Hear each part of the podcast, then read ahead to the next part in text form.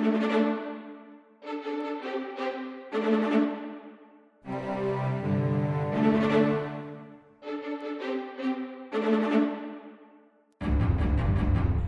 привет, в эфире подкаст Литра, да, он еще жив, у микрофона Константин Малахов.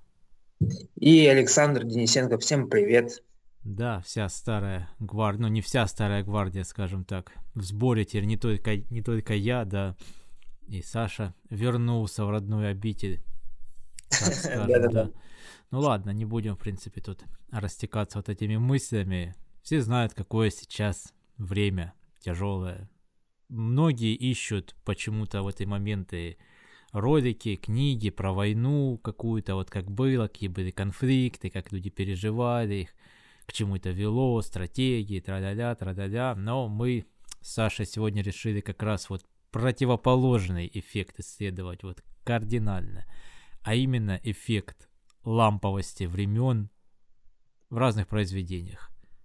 Да, такое время сейчас, что люди хотят а, отвлечься от э, нынешней ситуации, и, наверное, они делают правильно, потому что если э, занимать э, время только тем, что происходит сейчас, можно с ума сойти.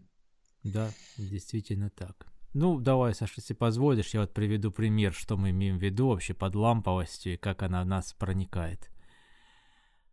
Лампа вот это, которая дает свет и ламповость, подразумевает некий уют, что ты приходишь, садишься в какое-то место, где тебе тихо, хорошо, и ты занимаешься своими делами, вот что-то такое. Первое, что приходит мне в голову, это роман великого ужасного Стивена Кинга «Оно». Причем именно та часть его бытовая, а не хоррорная и мистическая. И именно та часть, которая происходит в 58 году там, или 59-м, что-то такое когда идет объяснение, как вот дети заканчивали школу, шли в библиотеку, ждали какое-то шоу по телевизору, бегали по улицам маленького городка, забегали в супермаркет, где продавец их знал. И, в общем, все такое какое-то локальное, уютное. Хотя я, мягко говоря, не шестидесятник, я на поколение младше всех этих людей. Я не американец, и поэтому для меня казалось бы вообще вот это чуждо все, что он рассказывает, там какие-то вещи, это вообще чуждое для меня общество, потому что я тоже рос совершенно в другом. Но тем не менее, я читаю и думаю, как классно, как прикольно. Не потому, что это Америка или что-то такое, а вот какое-то чувство, я не знаю, беззаботного детства, какой-то вокруг, не знаю, можно сказать даже так, сказочный городок, хотя к Дерри Кинковскому это, наверное, в кавычках слово надо ставить, но все равно. Вот какой-то такой эффект, что ты действительно куда-то переносишься, и тебе там хорошо. А почему? Вот это сложный вопрос. Саш, что ты думаешь по поводу всех этих лампочек? Да-да-да, мне тоже кажется, что фильмы, которые сняты там в 80-х, 90-х, и которые крутили в мое детство, а, Э, по каналу СТС, я все помню его. Э, не знаю, да, вот приходишь после детсада или даже после начальных классов, когда ты в школе еще находишься, ты знаешь, что там ты сделал все уроки, там принял ванну, и э, есть такая ну, есть такой промежуток в 2 часа с 9 до 11, что что-то покажут по СТС. И как-то так э, меня свела судьба с, вот, с Кингом, что в такое время показывали либо «Побег из Шушенко», либо «Зеленую милю», либо «Худеющий». Ну вот, э, все такие знаменитые его работы. И почему-то, сравнивая с нынешними фильмами, такого эффекта сейчас э, мало можно добиться, если только вот э, не включить старые записи старых фильмов. Вот ты про оно заговорил. Но э, как бы я ни старался не читать, не слушать в аудио, все-таки мне интереснее было смотреть экранизации. Сначала с Тимом Карри, вот этот вот, э, по-моему, за 90-й год, а потом э, вообще другой эффект произвело э, нынешние экранизации за 17 год и, по-моему, какой 20-й. Вот, э, они мне понравились даже больше, чем первая версия. А, а вообще, в принципе, я познакомился с Кингом с экранизациями. Именно экранизациями Кинга я познакомился с «Зеленой милей», естественно. Как-то вот 8 лет, помню, что мне где-то вот так, около того было. И помню, что СТС прям крутил этот фильм. А фильм, э, как бы, как вы помните, не маленький хронометраж, там 3 часа, даже чуть-чуть больше. Но это какая-то магическая сила в этом есть э, в кинематографе 90-х, 80-х годов. И даже, например, э, вот наш любимый фильм э, «Останься со мной», когда ты смотришь его, вот меня переносит, например, куда-нибудь к бабушке в деревню, в станицу, такие же улочки, такая же атмосфера, как у меня была в 12-летнем возрасте, собственно, как и у героев произведения. Вот ну, такое. Ну да, действительно, вот если смотря фильмы 80-х каких-то годов, мы даже не просто в фильм переносимся, да, а во время, когда фильм создавался, или вот он обрисовывает какую-то свою эпоху, и все равно нам кажется, ну, как-то там вот было прикольней, как-то там, не знаю, веселее, и как-то вот фильмы делались, как ты как-то говорил, вот штучные, пытались из каждого фильма что-то выжать.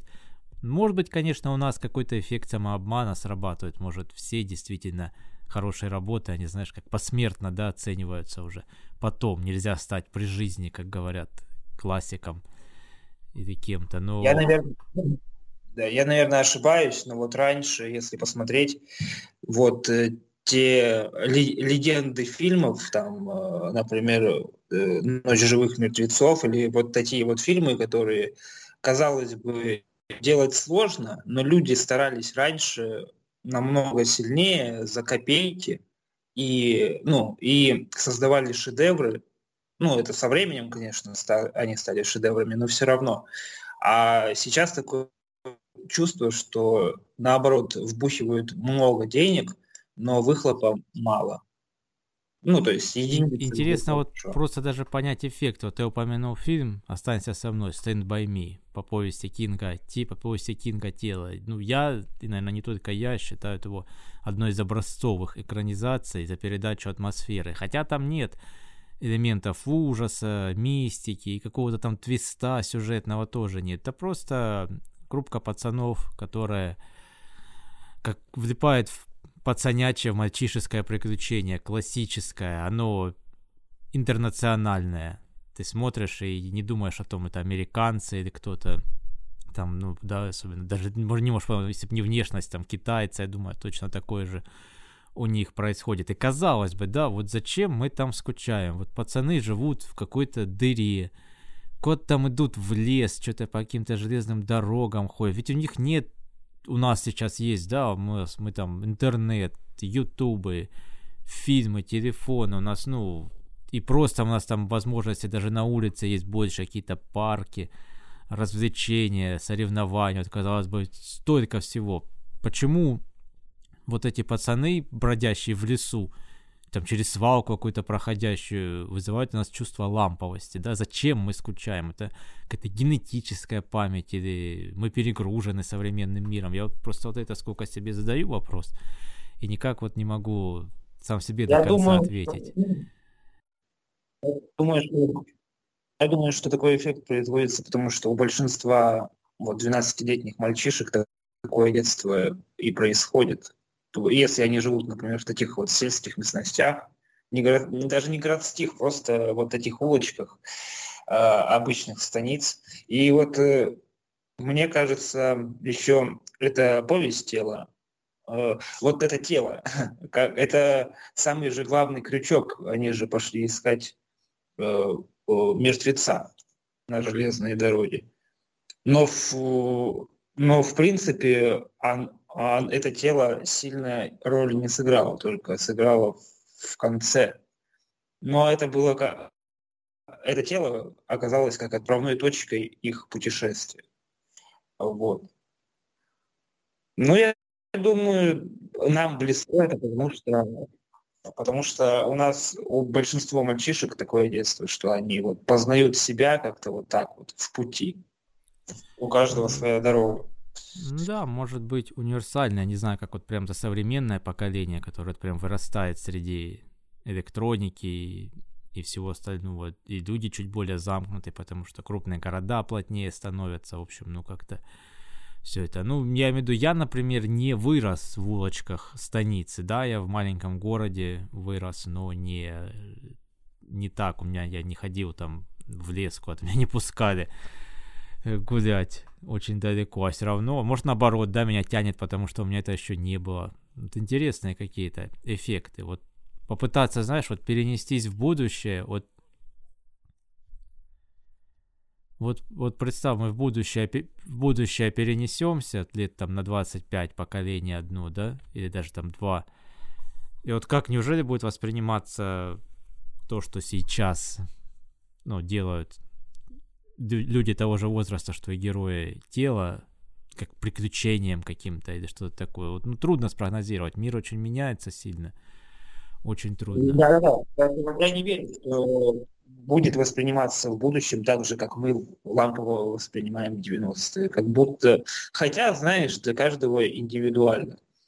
Просто, видать, в нас это время попало, какие-то наши внутренние чувства это задевает так же, как у людей будущего, э, будет задевать их чувства. Просто для каждого свое время, наверное. Да, может быть, это даже, знаешь, в какой-то момент э, спокойствие какое-то, вот отрешенность, да, от всего, потому что в мире много проблем, да, сегодняшний день, как, как нельзя лучше это иллюстрирует. А там все-таки какое-то спокойствие. Вот, насколько я могу судить, есть некая эпоха, прям, ну, очень популярная среди многих, это 60-е опять же, роман Кинга, раз уж мы его берем, вернем про попаданца в прошлое, предотвратить убийство Кеннеди.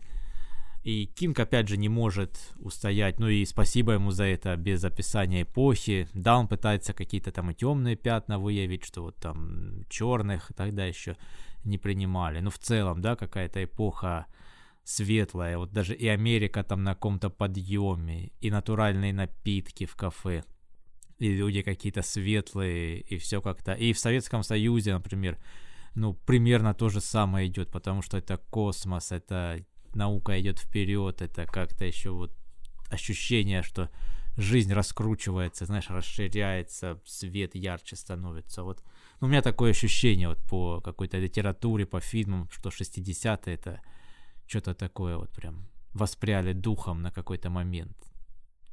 Так, хотя, я говорю, тоже я не современник 60-х, но все равно смотрится это. Ну, я думаю, воспринимаются даже не, толь- не только кинговские фильмы так. Еще, например, вчера я посмотрел фильм 82 года «Видеодром». И вот я удивился, что даже тогда, ну, как будто вся индустрия э, фильмов они были заточены на как, как бы лучше сделать, как бы как, как бы изобретательнее сделать. Вот видеодром там вообще тоже, ну, как я не знаю, э, типа научной фантастики, где э, Дэвид Кроненберг снимал его. И я вспомнил, я вчера тебе говорил, э, кто там снимается. Э, э, этот э, Джейми Вудс снимается, который в «Однажды в Америке» снимался за Макса Берковица. Вот. Может, помнишь такого, я не знаю. Вот. А, там тоже история про э, директора видеопроката, значит, и когда они воспроизводят кассеты, э, сигнал э, сигнал ловится станции, где типа на кассете это, ну, пытки. Э, из, ну, художественные фильмы с множеством пыток, короче, изобрет, ну, э, воспроизводятся. И вот э, за счет этого герои становятся помешанным на такого рода фильмах и сделали так, что, короче, живот его, э, главного героя, он как э, кассета-приемник такой, э, который воспроизводит фильмы. И даже здесь это показано изобретательно как-то. То есть, ну, вроде бы как мелочь, а если так подумать, интересно сделано. Ну, для тех, кто, может, не вспомнил, Джеймс Вудс — это актер, который в известном меме говорит «да ну нахер» в образе, в образе священника. А, вот, да. А, вот, точно. Он просто постарше, да, я его вспомнил. Я просто недавно я смотрел с его участием однажды в Америке фильм. Он там с Робертом Де Ниро и Джо Пеши снимался. Там полный набор актеров. И, Берт Янг, который снимался э, в Роте Бальбо, братом супруги Роти. Вот прям порадовал целый состав, и интересно было наблюдать за этим. Ну, про эпохи я вообще что скажу. Мне очень нравится в литературе познавать, да, ой, не в литературе даже, ну, скажем так, для себя, в миропознании какую-то эпоху узнавать, помимо каких-то прям конкретных фактов, через э, литературу современников. Ну, например, хотите вы Америку 30-х поузнавать? ну, пускай с одного бока, вы там почитаете Стейнбека, например, как хотите Советский Союз 60-х, каких-то авторов советских и так далее, в принципе, про любую страну. Вот как-то не попадалась даже аргентинца книга, там, Марасио Кироги, тоже интересная, как, что. И там бывает какой-то идет сюжет, это вообще может быть жанр любой, хоть боевик, хоть что угодно, но на фоне там же показывается, да, какие, что в магазинах продают, как люди друг с другом общаются, как добираются из города в город и о чем на кухне говорят по вечерам. И, на мой взгляд, это очень здорово, и часто это, наверное, правдивее, чем специальные работы об эпохах, потому что если автор ставит задачу, вот прямо вот я напишу книгу про то, как жилось в те годы, то, возможно, он начинает что-то додумывать, что-то придумывать. А когда у него это фоном, он просто из памяти дергает описание, потому что так легче. Вот описать улицу какую-то, да, ты просто вспомнил, ага, на какой улице я жил, да, сейчас ее вставлю. И берешь, описываешь, вот у меня кирпичная пятиэтажка, подъезд рядом, лавочка вся исписанная какими-то именами там и значками там нирваны, анархии и всего такого. И вот так пошло-пошло. Потому что делаешь это подсознательно, и это получается наиболее честно, потому что это некая фотография в твоей голове, а не то, что ты нарисовал. Ну, такую я аллюзию приведу, да? Поэтому вот такое вот дело. А ну, вообще так, вот... Так мы правило о том, что пиши о том, что знаешь, работает как никогда лучше, чем ты будешь выдумывать ну, о том, что... Я могу даже так, ты знаешь, немного уточнить. Э, некоторые элементы точно лучше списывать с чего-то.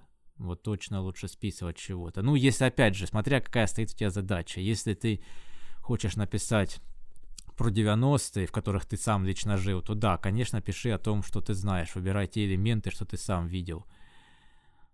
Поэтому, конечно, без этого никак. Вообще, вот возвращаясь к ламповости, мне кажется, эффект тут, наверное, все-таки проще, чем мы пытаемся углубиться.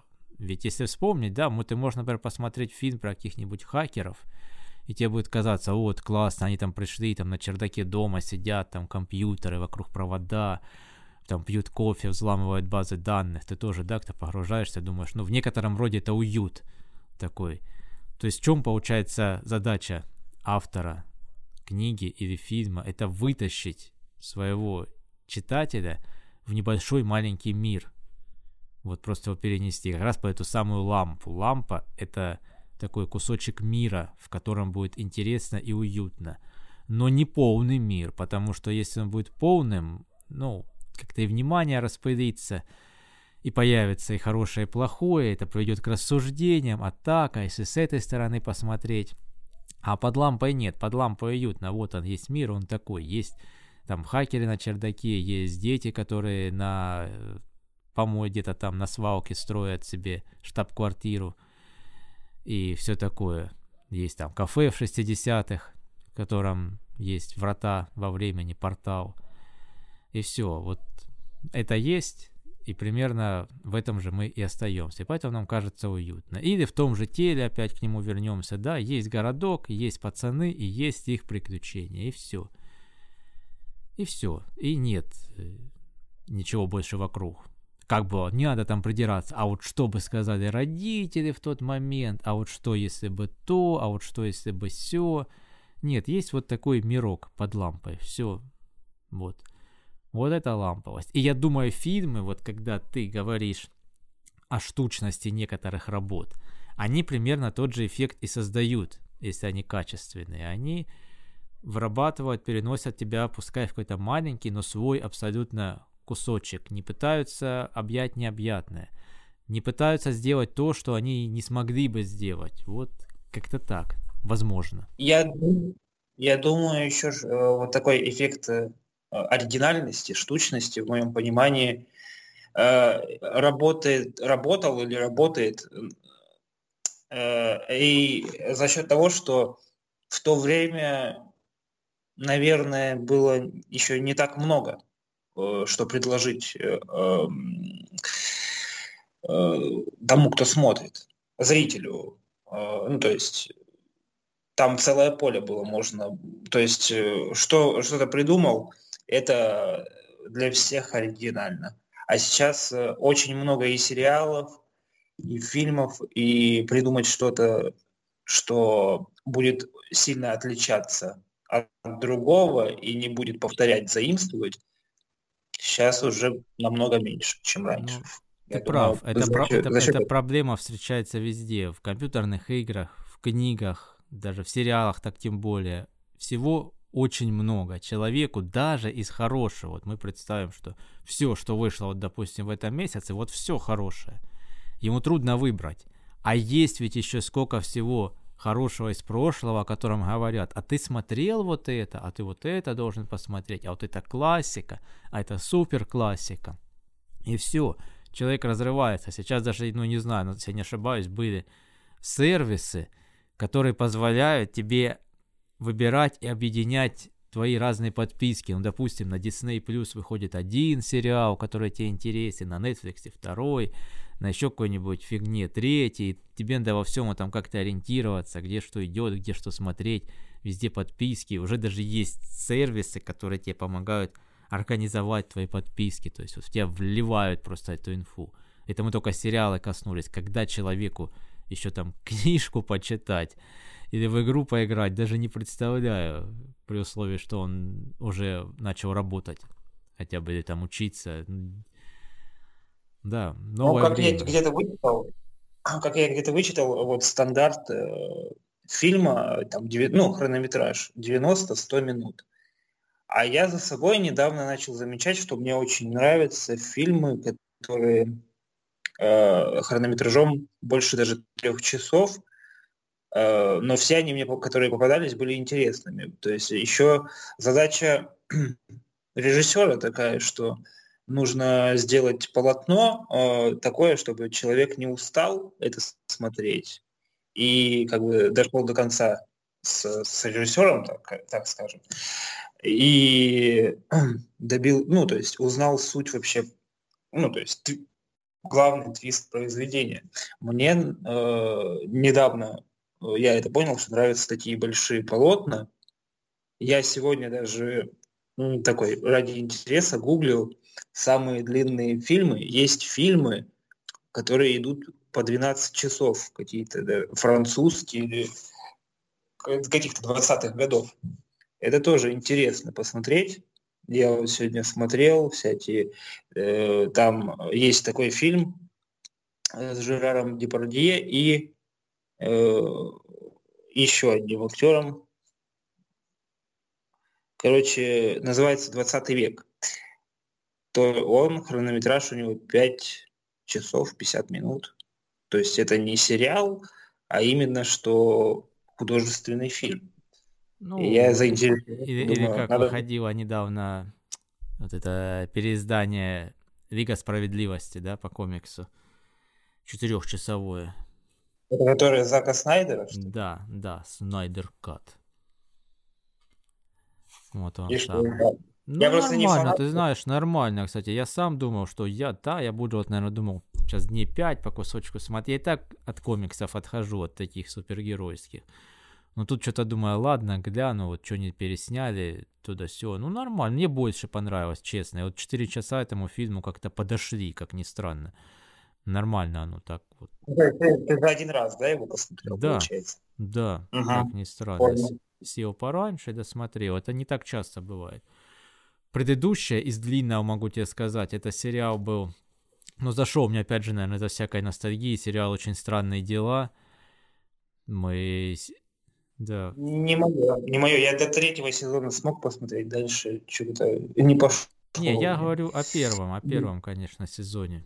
А, первый, первый сезон, вот там же уже расплодили там четыре, но они, понятно, что герои взрослеют, и как, как бы ты взрослеешь вместе с Нет, ними. первый сезон. Мы начали смотреть, сели, посмотрели, там 8 серий, мы посмотрели, по-моему, 4 или что-то такое. Было уже достаточно, ну, поздновато. И мы так подумали, давай, наверное, сейчас уже поужинаем, все сделаем и быстренько. И уже будем сидеть, потому что мы хотим досмотреть это до конца. И все, и мы уселись, и не, в два закончили, или что-то такое смотреть. Ну, вообще прям поздно. Но было... А что, что скажешь про остальные сезоны? Как? Или вы не смотрели? Смотрел, конечно. Ну, смотри, давай так. Первый сезон, безусловно, это такая супер-пупер классика. Прям вообще все там хорошо ностальгия, отсылки, классический вот этот сюжет про лабораторию. Все классно. Для меня все хорошо. Дети, опять же, нормально играют, на мой взгляд. Второй сезон, когда он показывался отдельно, вот через год, по прошествии года, он, да, он смотрелся уже каким-то таким вторичным более.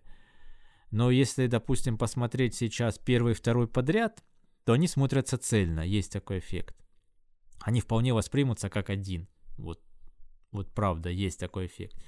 Я через пять лет просто только посмотрел во второй раз. Первый зашел почти как первый раз, также хорошо. Второй тоже неплохо, как раз этот эффект я понял. Третий сезон — это совершенно уже другой жанр, который в клюкву много ушел. Да, это хорошая клюква, она и забавная такая, ну, вот есть хорошая клюква, знаешь, не идиотская такая, ну вот, забавная. Но жанр, uh-huh. понятно, поменялся, потому что то как бы все было на серьезке, лаборатории, все это мы понимали. И, ну, как верили в это, погружались, что да, вот там может быть там телекинезы, все. То в третьем сезоне вот эти э, русские генералы, терминатор русский, это все забавно смотрится, но это уже из другого жанра, это как бы, я бы это даже спин каким-то назвал, а не продолжением. Посмотреть можно, но он не вливается в общую uh-huh. линию. Вот так вот на мой взгляд. Это как, это как с сериями фильмов, которые бывают, что первый это эталон, а остальные уже по качеству хуже, как правило. Ну, да, бывает. как тебе сказать, тут, ну, тут, если тут по жанровости по-другому. Для этого сериала немножко странно было, что они в это ушли. В целом. Ну, я думаю, просто спрос был, предложение есть. Ну, конечно, просто... конечно. Они вообще, они тогда еще после первого сезона заявили, что у них на пять сезонов история. Это сразу было заявлено. Ну вот. Поэтому посмотрим, к чему это приведет. Да, летом четвертый сезон. Пос- поглядим, откуда мы его будем качать, как мы будем его смотреть. Да, и вообще это все не прикроют. Будь, задавались вчера с родителями вопросами, а что будет, если сейчас все отключат, э, все социальные сети отключат, и что мы будем делать? Ничего, будем... Ничего, да, будем... Лежать, спать, лежать, спать и работать. Будем по лесам бегать, да, тела искать. Вот, вот будет Советский Союз, мне кажется, когда люди больше находились, более социальными были и более выходили на улицы и видели просто окружающий мир.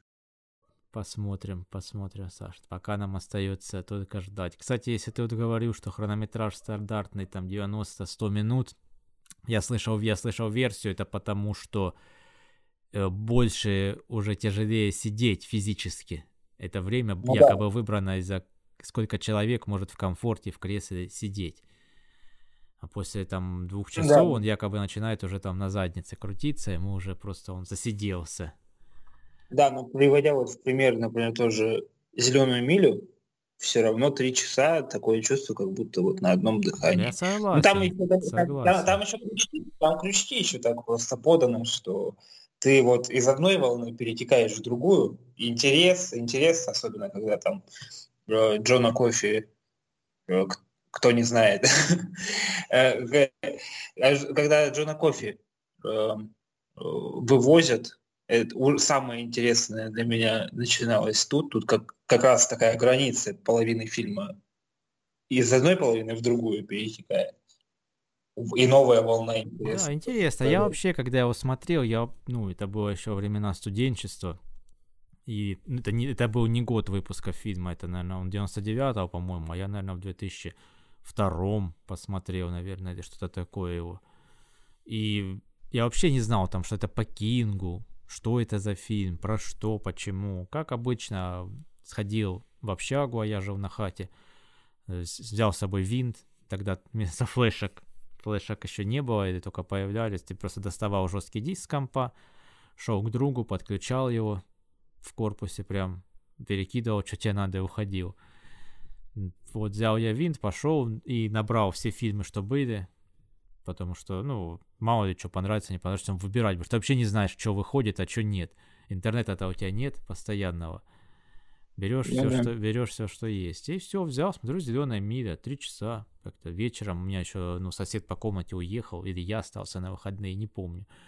Что было? Ну, врубил, чай себе, еду, думаю, ну, посмотрю. Что студенту делать еще, правильно, да? Ну, не, не учиться ж вечером сидеть, ну, в самом-то деле. Уже. И раз так, оп-оп-оп, я так до конца досмотрел, такой, вау, типа, Солидно, солидно. Три часа так пролетело. Неплохо. Ну да, ну и по Шоушенко он такой тоже. Ну, там поменьше, конечно, 2.20 всего. Ну, Шоушенк, да, Шоушенк я видел давно, по-моему, ну, давно, да, наверное, на утре, на два раньше посмотрел. Его, да, ну, он прикольным казался такой, да, интересный. Ну, там, там, ну, там текст не такой большой, как я посмотрел, там всего 30 тысяч слов. Там, ну, то есть 140 страничек опять, не такой уж большой. Но почему-то э, мне воспринимается, опять же, не текст лучше, а фильм. Ну, конкретно, и... конкретно Шоушенк, это, на мой взгляд, случай, когда фильм шире произведения, не в плане объема, сколько там слов, а просто он развернут и все сцены подал. Ну, и в, и в некотором смысле можно сказать, что он лучше первоисточника. Ну, как, как, это было во мгле, да, как концовка даже лучше была, чем в, э, в источнике, в первоисточнике.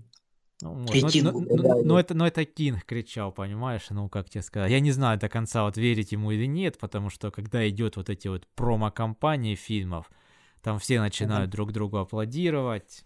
Ой, как круто, как вот здесь гениально поступили а здесь вообще супер, там, ну, не знаю, может быть. Ну, как? Да лучше. я не думаю, что Пинк мог как-то таким а, образом а, зрителя завлекать. Я думаю, он такой более честный в плане этом. Как... Ну, думай, мне так кажется. Думай, да, думай, живи с приятными мыслями, да. Да, я не думаю, что это так. Но, как бы там ни было, все равно вот эти все три фильма, которые снял Дарабо, Дарабонт, да. А, по-моему, даже есть э, короткометражка «Женщина в комнате» тоже по Тингу у Фрэнка Дарабонта. А потом как-то стало для меня вопросом, почему они перестали сотрудничать, хотя если бы до сих пор это, этот тандем существовал, очень много бы... Ну, для многих это вышло. стало вопрос, ну не вопросом, очень многие ждали, хотели бы, чтобы какую-то работу опять да, дали Дарабонту, что было бы круто, но не знаю, вот так вот. Я, я даже в сети где-то э, нашел парня, который хорошо делает постеры, короче, он настолько хорошо сделал постер, там, и там было, ну, по какому-то из произведений, короче, и, типа, режиссер заявлен Фрэнк, Фрэнк Дарабонт и Кинг. Я настолько в это поверил, что ему написал, он говорит, ты это, остановись, типа, это шутка ну, типа, не ведись так сильно. Но было качественно просто сделан постер, и так что я прям сильно поверил. А вот, и удивил. Кому интересно, у кого есть знания английского, хотя я не знаю, может есть с субтитрами, в «Зеленой мире» есть вариант с комментариями, с комментариями режиссера, где он сидит и про там каждую сцену рассказывает вообще, как шел процесс, как к этому пришел, тоже, в принципе, интересно. В переводе нету, с перевода я не, я не знаю, это я тоже, опять же, это очень давно я смотрел, тогда еще не было, сейчас есть. Если не перевод голосом, возможно, хотя бы перевод субтитрами вот этих его комментариев может и есть. Да, потому что мне тоже нрав... меня вот нравятся фильмы о фильмах, как это все снимается, производство. Например, я посмотрел, как э, Карпентер снимал нечто, фильм «Нечто» 82 года с Куртом э, Расселом, да, с Куртом Расселом, да. Интересно было, там целая, ну, весь этот, э, вся труппа, вот это все, все люди, там, художники, художники по гриму, еще, еще, еще, много, много всяких людей. И было интересно, там на полтора часа или на час двадцать. Потому что э, до 80, 82 года тоже была, как я понял, еще одна, ну, как бы экранизация. А это как ремейк, что ли, сделали. Так, ну что, Саш, я думаю, на первый раз нам может хватить, так знаешь, как говорят, после долгого голодания не объедайся сразу. Вот По чайной. Да, в принципе, что, например, мы, ну, по крайней мере, я какого эффекта хотел достичь, что да, нельзя оставаться, конечно, безучастным ко всем событиям, что происходят сейчас. Нельзя. И неправильно, наверное, прям совсем сказать, я в домике и все. Но если вы переживаете, если вы ищете на время хотя бы какое-то убежище или что-то такое, то зажгите лампу, которая вам понравится, попробуйте разные лампочки, перенеситесь куда-то, посидите, там, где уютно. Не всегда нужно нагружать. Да, есть такой эффект, вот когда ты, там происходят военные действия, ты сразу хочешь про это почитать э, не в жадном каком-то хищническом плане, а просто хотя бы понять, как, почему, к чему это приводило, что это вообще такое. Но на самом деле можно уйти куда-то, включить лампочку и спокойно посидеть.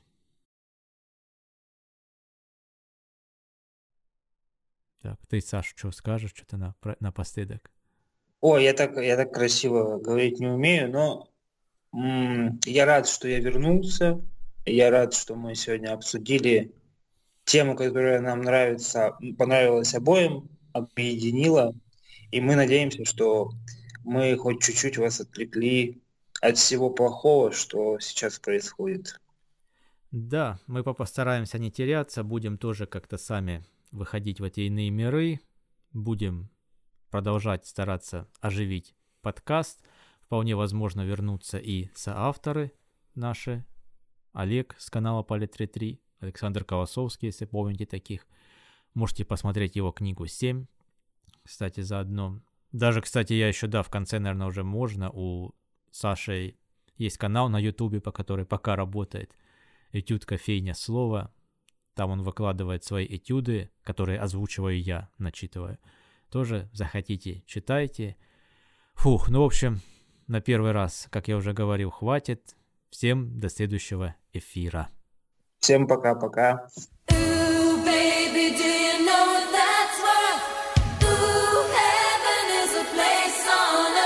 They say